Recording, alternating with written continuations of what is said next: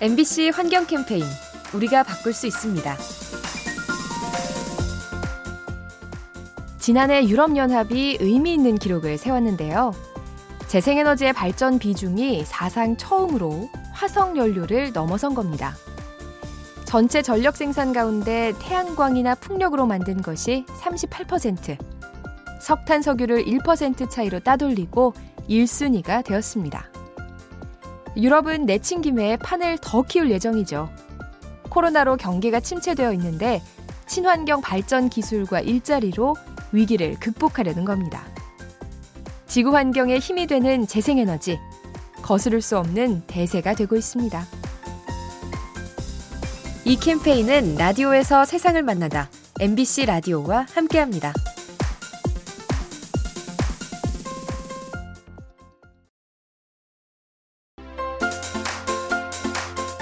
MBC 환경 캠페인 우리가 바꿀 수 있습니다.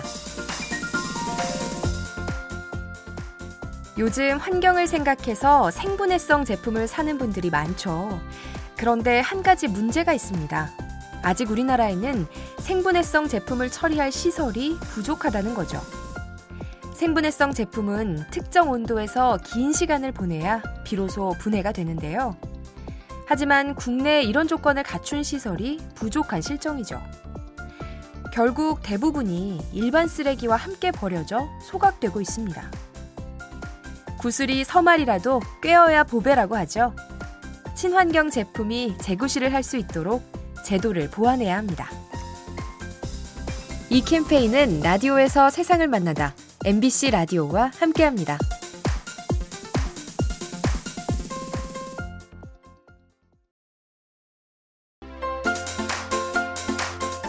MBC 환경 캠페인 우리가 바꿀 수 있습니다.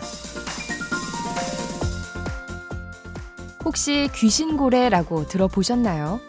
포경선이 쫓아오면 귀신같이 잘 피한다고 해서 이런 이름이 붙었는데요. 하지만 이 귀신고래가 최근 위기에 처했습니다. 먹이를 제대로 먹지 못해 말라가는 거죠.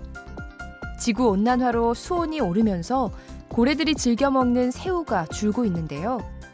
이로 인해 영양분이 부족해져서 번식력이 떨어지고 심한 경우 떼죽음을 당하기도 합니다. 신출 귀몰한 제주로 포경선을 따돌리는 귀신고래. 하지만 기후변화의 충격은 피할 수 없나 봅니다. 이 캠페인은 라디오에서 세상을 만나다 MBC 라디오와 함께합니다.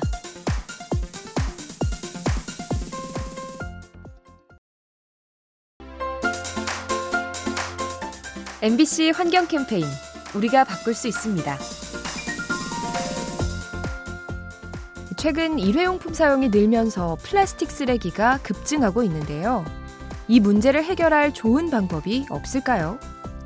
한 벤처 기업은 음식 배달용 다회용기를 개발해서 식당에 빌려주고 있죠. 일회용기로 가득한 배달업계의 틈새를 노리는 겁니다.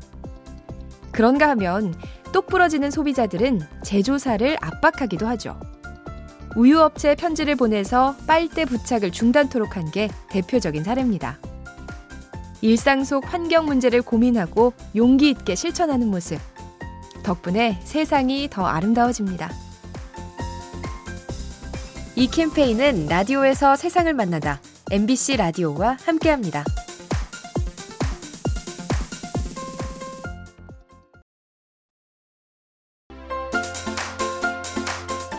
MBC 환경 캠페인 우리가 바꿀 수 있습니다. 얼마 전 미국과 중국이 음식 문제로 신경전을 벌였다고 합니다. 주제는 바로 고기, 즉 육식 문화에 관한 거였죠. 먼저 미국 언론이 중국인들의 식습관을 지적했는데요. 돼지고기를 너무 많이 소비해서 그만큼 탄소 배출이 늘어난다는 겁니다. 이에 중국이 맞받아쳤는데요. 대신 미국은 소고기를 많이 먹지 않느냐. 돼지보다 소를 키울 때 온실가스가 더 많이 나온다. 라고 대꾸한 겁니다. 기후변화에 책임을 두고 신경전을 벌이는 양국. 말싸움 대신 더 나은 행동으로 보여주면 좋겠습니다. 이 캠페인은 라디오에서 세상을 만나다 MBC 라디오와 함께합니다.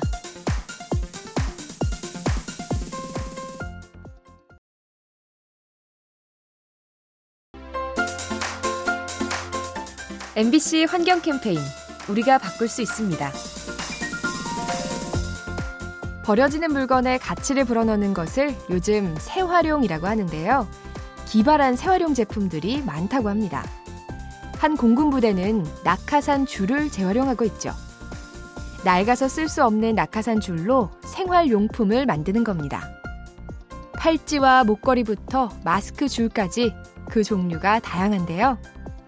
그런가 하면 국내 한 영화관은 폐스크린을 재활용하죠. 커다란 스크린을 네모나게 잘라서 가방을 만드는 겁니다. 폐기물을 지혜롭게 활용하는 방법, 우리가 상상하는 만큼 다양해집니다. 이 캠페인은 라디오에서 세상을 만나다 MBC 라디오와 함께합니다.